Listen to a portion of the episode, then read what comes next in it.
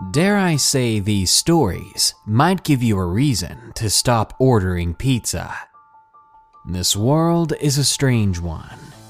Personally, I order pizza several times every month. It's easy, it's delicious, and it's freaking delicious. So, why would you ever stop ordering pizza? Well, besides diabetes and obesity, sometimes pizza delivery can be dangerous and horrifying. Sometimes, when you order a pizza, you get more than you bargained for. And if you deliver the pizza, you risk your own life. Enjoy these allegedly true pizza delivery horror stories. Remember, if you have a story of your own, you can send it to us with the links in the description. Number 1 Why I Don't Work for Domino's Anymore. Submitted by Jeffrey G. I'm a 20 something guy living in the middle of Tennessee. Before this bizarre experience, I'd been going to college full time to be a paralegal. One day, though, my mother broke her hip after falling down the stairs. She was 52 at the time, and my dad had passed a long time ago, so it was on me to take care of her. We didn't really have anyone else. I was forced to make myself a part time student because I would have to get a job to help her afford some of her medical bills. At the time, thanks to my late dad, I had a fairly new car, and I figured it'd be fun and easy to deliver pizza. I loved to drive. Where I lived, there was a lot of scenery, and sometimes I even went on drives just for the sake of it. As you can probably guess, it was easy to get the job. I just applied at a few local places and called each of them the next day. Before I knew it, I was delivering pizzas wearing a Domino's hat. Delivering pizza wasn't hard. I can be completely honest with you about that. But delivering can be insanely stressful. You've got to get there at a reasonable time you keep hoping that the order was made correctly, because you can't just send it back to the kitchen when you're miles away from the restaurant. And last but not least, you find yourself praying that your next customer isn't a prank or a complete jerk. I can't tell you how many jerks I've delivered to. Jerks who didn't want to pay because I wasn't able to give them one more pack of Parmesan cheese. Well, there came a day when I had to deliver a large pizza to an address I did not recognize.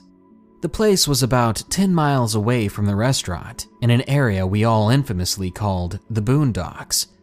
It was an area that I'd personally never been to, but when I saw it on my drive, I would describe it as a country region of town where there's only a single trashy house every five minutes on the road. And I'm not trying to be rude, these places looked beat up, old, and ransacked. It was honestly hard to believe that people still lived in those places. I was fully expecting at any moment to witness a drug deal, or to have someone step out in front of my car to stop me and try to sell me meth. Needless to say, it was a bit of a creepy place. Given that it was getting dark out fast, I was ready to get the delivery over with. I arrived at the customer's address rather quickly, thank God. Luckily, this house was far cleaner than all the ones previous. It was a small white home with a short paved driveway and a seemingly untouched screen door in the front. The yard was well kept and clean, and the grass looked to have been cut recently. Also, there were no cars in the driveway, but I still assumed someone was home to pick up the order. I got out hesitantly and I grabbed the pizza. The carrier was still hot enough to burn my skin if I held it in one spot for too long. This was good. It was probably our most common complaint we got that our pizzas were too cold or not hot enough when we dropped them off. So that was one thing I didn't have to worry about. With some flimsy confidence, I began to walk up to the screen door. When I was nearly at the porch, I could now see a faint light through the front window and that's when I saw the silhouette of someone looking out at me. Someone standing there, watching me walk up to their door. Good, I thought. This will be quick. I made it to the front door, cleared my throat for whatever reason, opened the screen door, then knocked on the wooden door. With the first knock, the door slid open. The door hadn't been closed at all, so when I knocked, it opened further. But I swear, there's no way it should have opened that much from a single light knock, because the door, in a matter of seconds, was wide open. I could now see inside. I could see the faint lighting from what appeared to be two dim lamps in the living room. I could also see a small, maybe 28 inch TV in the living room, displaying a silent, flat blue screen. For several seconds, I didn't realize that I was holding my breath. I could feel goosebumps coming up on my forearms. What in the world was going on here? Uh, hello? I said. It definitely wasn't loud enough to get anyone's attention, though. So instead, without stepping through the doorway, I knocked on the open door, hoping to let someone know that I was here. I waited for at least two minutes, but I didn't hear a soul. Nobody walking or talking in the house. No sign that anyone lived there. I stood there, frozen and silent, trying to listen. Behind you, a voice whispered. I felt breath on the back of my neck, cold, chilling breath. Immediately, I spun around. I did it so quickly that I dropped the pizza inside its carrier, but I didn't care. I ran back to my car and was ready to peel out of there. But I made the mistake of looking back at that dang house. I saw it in the window. The silhouette of a person standing there, still watching me. Except now, they were waving. I hauled tail out of there. When I made it back to the restaurant, I was written up for failure to deliver and for losing my pizza carrier.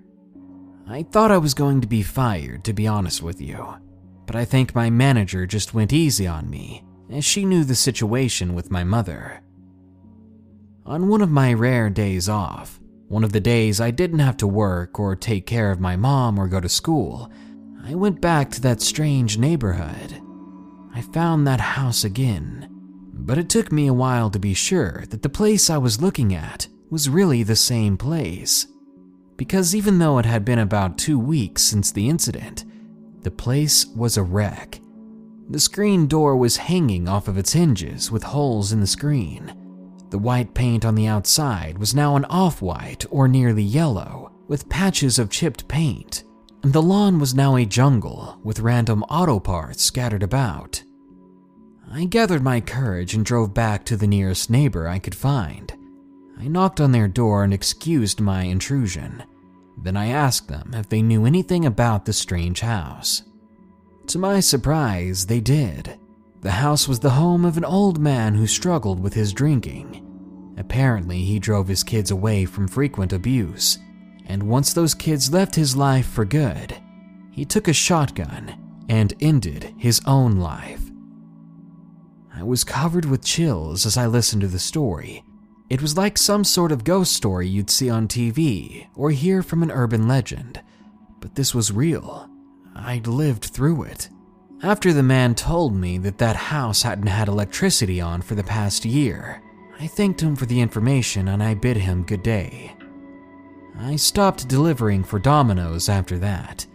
I didn't feel like delivering to any more strange places, and I get a better job offer as a manager at a local subway. Still, sometimes I get a chill on the back of my neck, and I can't help but think about that voice saying, Behind you. This episode is sponsored by June's Journey. Do you believe in monsters? And given the chance, would you be brave enough to track one down on your own? In June's Journey, people are the true monsters, and you can live the story yourself rather than sitting back and listening to one.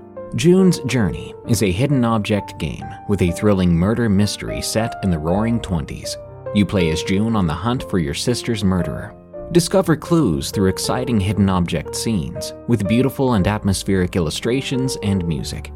Victory brings you closer to new plot points and suspenseful answers. When not hunting for clues, you can customize your own luxurious estate island with gardens, buildings, and decor. Or chat and play with or against other players too, in the Detective Club, where you could even put your skills to the test in the Detective League. June's Journey is both relaxing and fun to play. With my busy schedule, I find it's the perfect game to pick up and play whenever I've got a free moment. It doesn't demand too much time, and it's pretty satisfying solving puzzles quickly and unlocking new clues. Can you crack the case? Download June's Journey for free today on iOS and Android. Number 2 Pizza Delivery, submitted by Cole R. When I was 14 years old, I was spending a Saturday night relaxing. All I was planning on doing was watching Netflix alone in my family's cozy vacation cabin. It was a small two bedroom cabin out in the country, which meant there were no houses for miles, but I loved the quiet. My parents were out on a date and were probably not going to get home until midnight because all of the roads were backed up due to the snowstorm which was one reason why ordering a pizza was a bad idea. But I had done it anyway, about an hour ago. So when I began to wonder what was taking so long, I remembered it was probably the icy roads, and that I'd be lucky if the pizza came at all. I sat on the couch and decided that I was going to be a man and watch a horror movie on Netflix, alone in an empty cabin. When I was about five minutes into the movie, I jumped to the sudden sound at the doorbell. I realized it was probably the pizza guy, so I sped to the front door. I opened it, but I was startled to see what I saw. It was a dirty and ragged, middle aged man. He looked like a homeless man who had been living on the streets for a few years. He had long and greasy hair and really needed a shave. The only thing that kept me from slamming that door was the fact that he was holding a pizza box and was wearing a Domino's pizza uniform, which honestly looked as if he threw it on as fast as possible. The buttons on the uniform weren't aligned, and it looked like it was a few sizes too small for him. The name tag on the shirt said Michael Smith, and it looked like it was hanging by a thread. He was smiling at me, staring directly into my eyes, not even blinking once. His smile gave me an uneasy feeling. It was so big and almost unnatural. He said, Hi, I'm Ted. Did you order a large cheese pizza? I said, uh, Hi, yeah. He was still giving me the same odd smile. I reached my hand into my pocket, looking for the cash I had. Feeling nothing, I said I'd be right back. I probably just left the money on the kitchen counter. Before I left to go into the kitchen, I pushed the front door almost shut, leaving a very slight crack open. I walked into the kitchen and grabbed my wallet, and I began to shuffle through my bills, trying to find the 20 I had in there.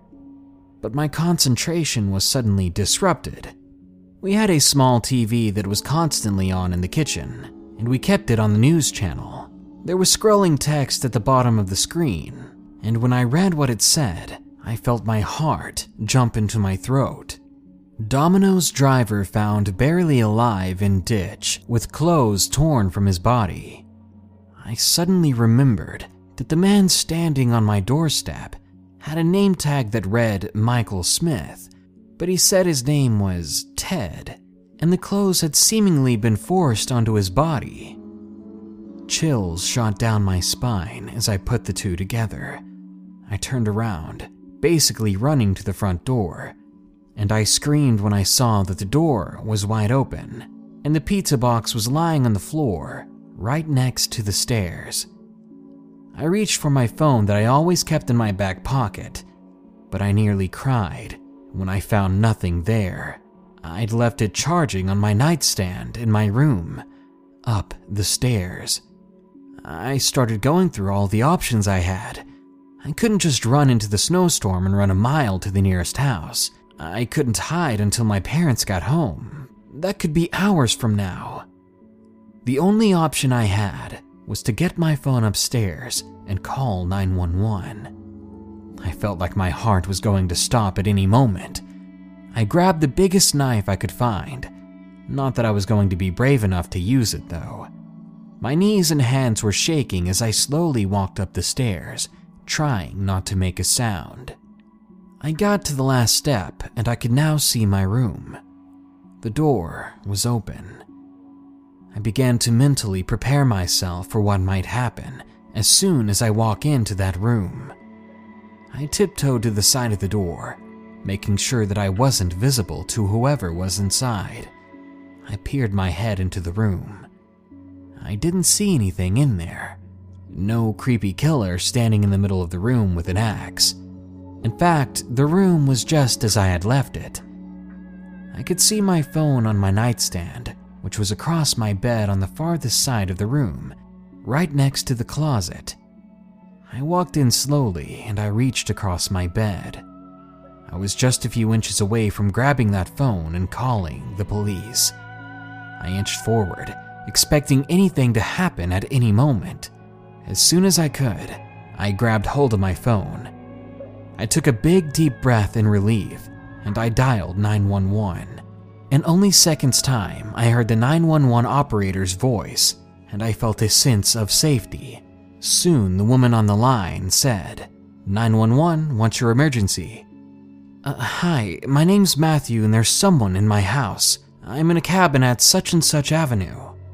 I'd said it fairly quickly. I'd seen so many episodes of Law and Order that I thought I knew the quickest way to get them to send help.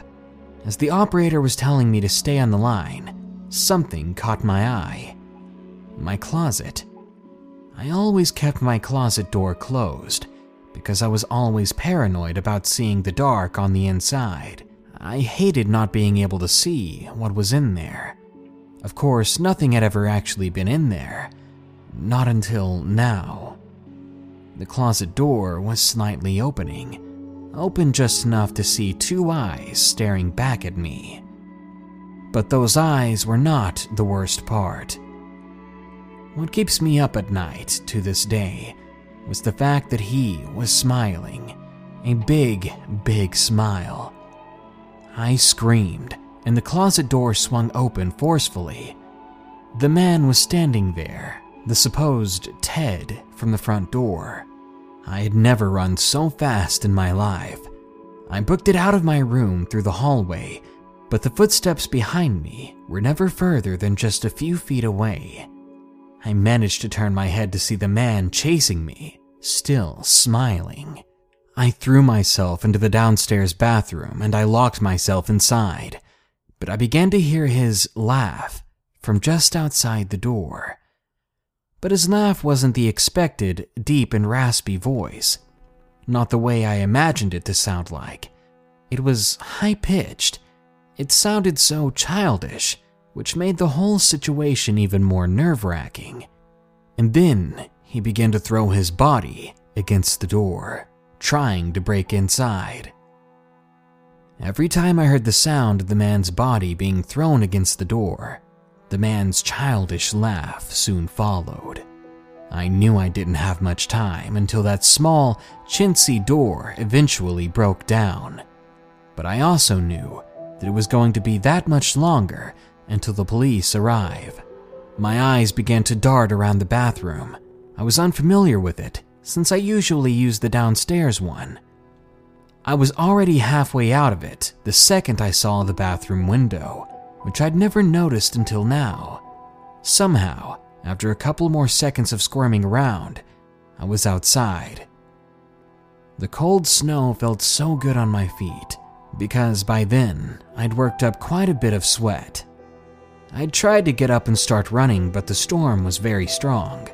It was hard just to get a few steps away from that cabin. I could still hear the man banging against that door, followed by his maniacal laugh. I could hear the wooden door start to crack. Just a couple more tries, and he would be inside. And I knew he would notice the open window. He would know that I was now outside and I could hear his footsteps getting further away. He had already figured it out. He was running to the front door to get to where I was now helplessly sitting. I kept looking back and forth to each side of the house, not knowing which side he was going to come from. And then I saw him. His head was peering over the side of the house, bringing that smiling face into view. I screamed in fear again as the man, still wearing that all too tight Domino's uniform, began to tiptoe towards me. He tiptoed the way you'd see in a cartoon, making his steps really drawn out and dramatic. This really disturbed me as I began to realize how insane the man really was. He was about five feet away from me when I heard the most beautiful sound the sound of police sirens. There couldn't have been a better time for the police to show up, because as soon as that man heard the sirens, he gave one last look at me, somehow found room to smile even wider. He waved, and then he ran off into the woods. And I swear, even over the howl of the chilling wind, I heard him laughing. When the cops eventually pulled into the driveway, I ran towards them crying in relief and disbelief of what had happened. I tried to tell them the story, but I was only able to get a few sentences out that barely made any sense. After they calmed me down, they were able to get the full story out of me, and I stayed with the two officers and made sure they checked the entire cabin, inch by inch. Two more police officers arrived and began to search the woods nearby. By this time, it was basically pitch black out, and my parents finally arrived. After a long, thorough search, there was no sign of the creepy man. I got absolutely no sleep for the next few nights. I could still see his disturbing smile in my thoughts, and for a long time after that, my home didn't feel safe anymore. After this whole situation, I'm glad I can say that I don't hear the occasional knocks at the door or something cliche, but it has been quiet, with no signs of that man again. I just hope to never see that grinning face for as long as I live. I don't know what he wanted, whether it was to kill me or something much, much worse. Number 3 The Creepy Delivery Man submitted by Anonymous. So, my aunts were out of town for a couple of weeks, and they trusted me to be home alone. They didn't have anything to worry about. I'm not the partying type. I just like to go to work at a local store in my hometown, go out to eat, get cleaned up, and go to bed. That was my usual routine. That night, I decided to stay in, and I ordered some pizza. I just didn't think that this much trouble could arise from something so mundane as ordering pizza. So I called in my order, and it didn't take very long for them to get to my house. I looked to make sure it was the delivery guy, and I was thankfully correct, though he was kinda creepy. I went out and signed for it. The man looked at me, though, and began to ask me some creepy personal questions. Questions like, How old are you? And, Are you here alone? I used to live around creepy guys like this when I was a child, and I knew how to answer them. I told them to just have a good night. I began to turn around with my order when I heard him say something else. By the way, you look really good in your work uniform. I just pretended to smile and I walked back into my house. I locked the door, and I had an anxiety attack. I didn't see him for a week after that incident, but when I was walking home, I saw him looking around the store, and I hurried out of there. But he followed me, and he said hi. I smiled and waved at him, then kept walking. Yet he kept following me, so I kept looking behind, keeping an eye on him. I walked into a gas station that I always stopped in after work. The manager there knew me very well. I told him the situation, and he told the man to leave me alone before we had a problem. But the manager of the gas station told me what the guy had said back to him, and that's the scariest part. The guy just smiled before walking away. He said, Ah, nothing to worry about. I'll have her alone soon. Luckily, nothing more has happened since then, but I have my guard up, ready for anything. At least, I hope I'm ready. Number 4 My Pizza Delivery Story, submitted by Caden Gamers. This happened when I was 18. I worked at a Pizza Hut as a delivery guy. I lived in Tucson, Arizona back then. I was sent to some road I'd never been to before, and for your information, I thought I'd been throughout all of Tucson by then. I took my delivery car and used my GPS to try and find the place. But it wasn't found on my GPS, so I had to use a map that I had in my glove box. Finally, I found the house after 30 minutes of searching, so I was definitely late by then. When I first saw the house, I thought it was a joke.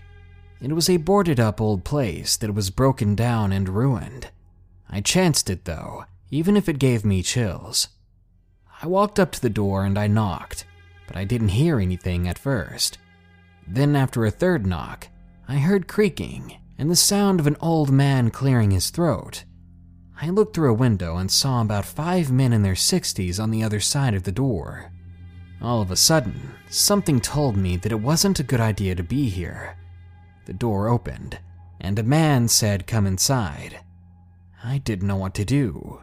People didn't usually invite us inside. I stood there a minute wondering what I should do before someone yelled, Get inside, or I'll freaking shoot you. Instead, I booked it back to my car. Just as I closed the door, as I was thinking it was some prank, I heard a gunshot and the sound of breaking metal. I'd never been so scared in my life, and no one was around to help. I floored it out of there, and I barely got away. When I got back to Pizza Hut, I stepped out of the car and looked at my door. There was a bullet hole there. Only moments ago, on the other side of that door, was me. Those creepy men were trying to kill me. You better believe that I quit my job after that. No pizza or minimum wage is worth delivering if you're going to get shot at. And number 5. The Paranormal Pizza Man. Submitted by Gothic Freak 1019. I was 12 years old, and the only people at the house at the time were me and my best friend. Let's call her Jess. We were having a sleepover at my place.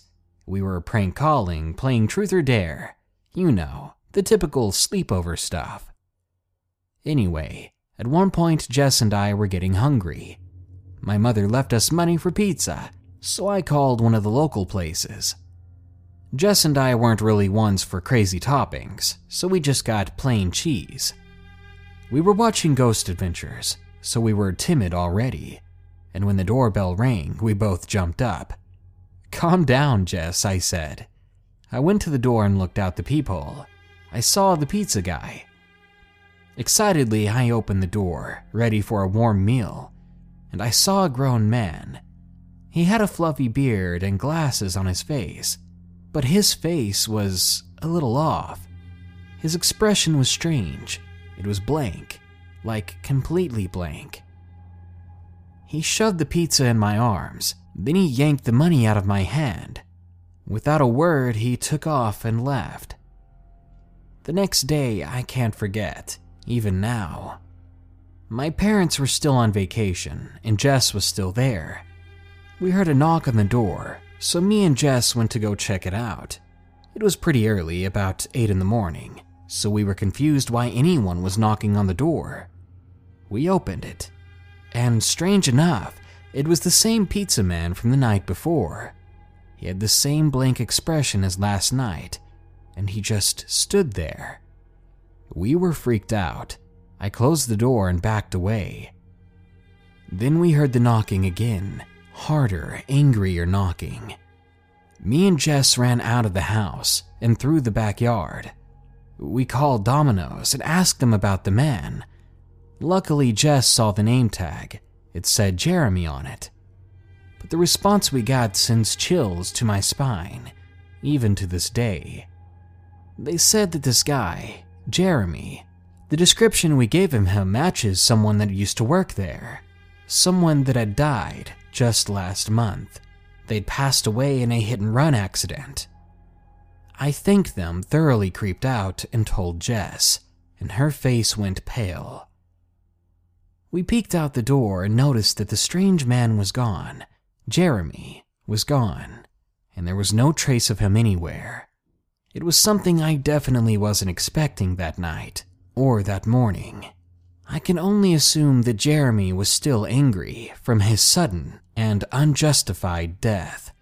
I can't say I blame him, but I'm still traumatized from that experience.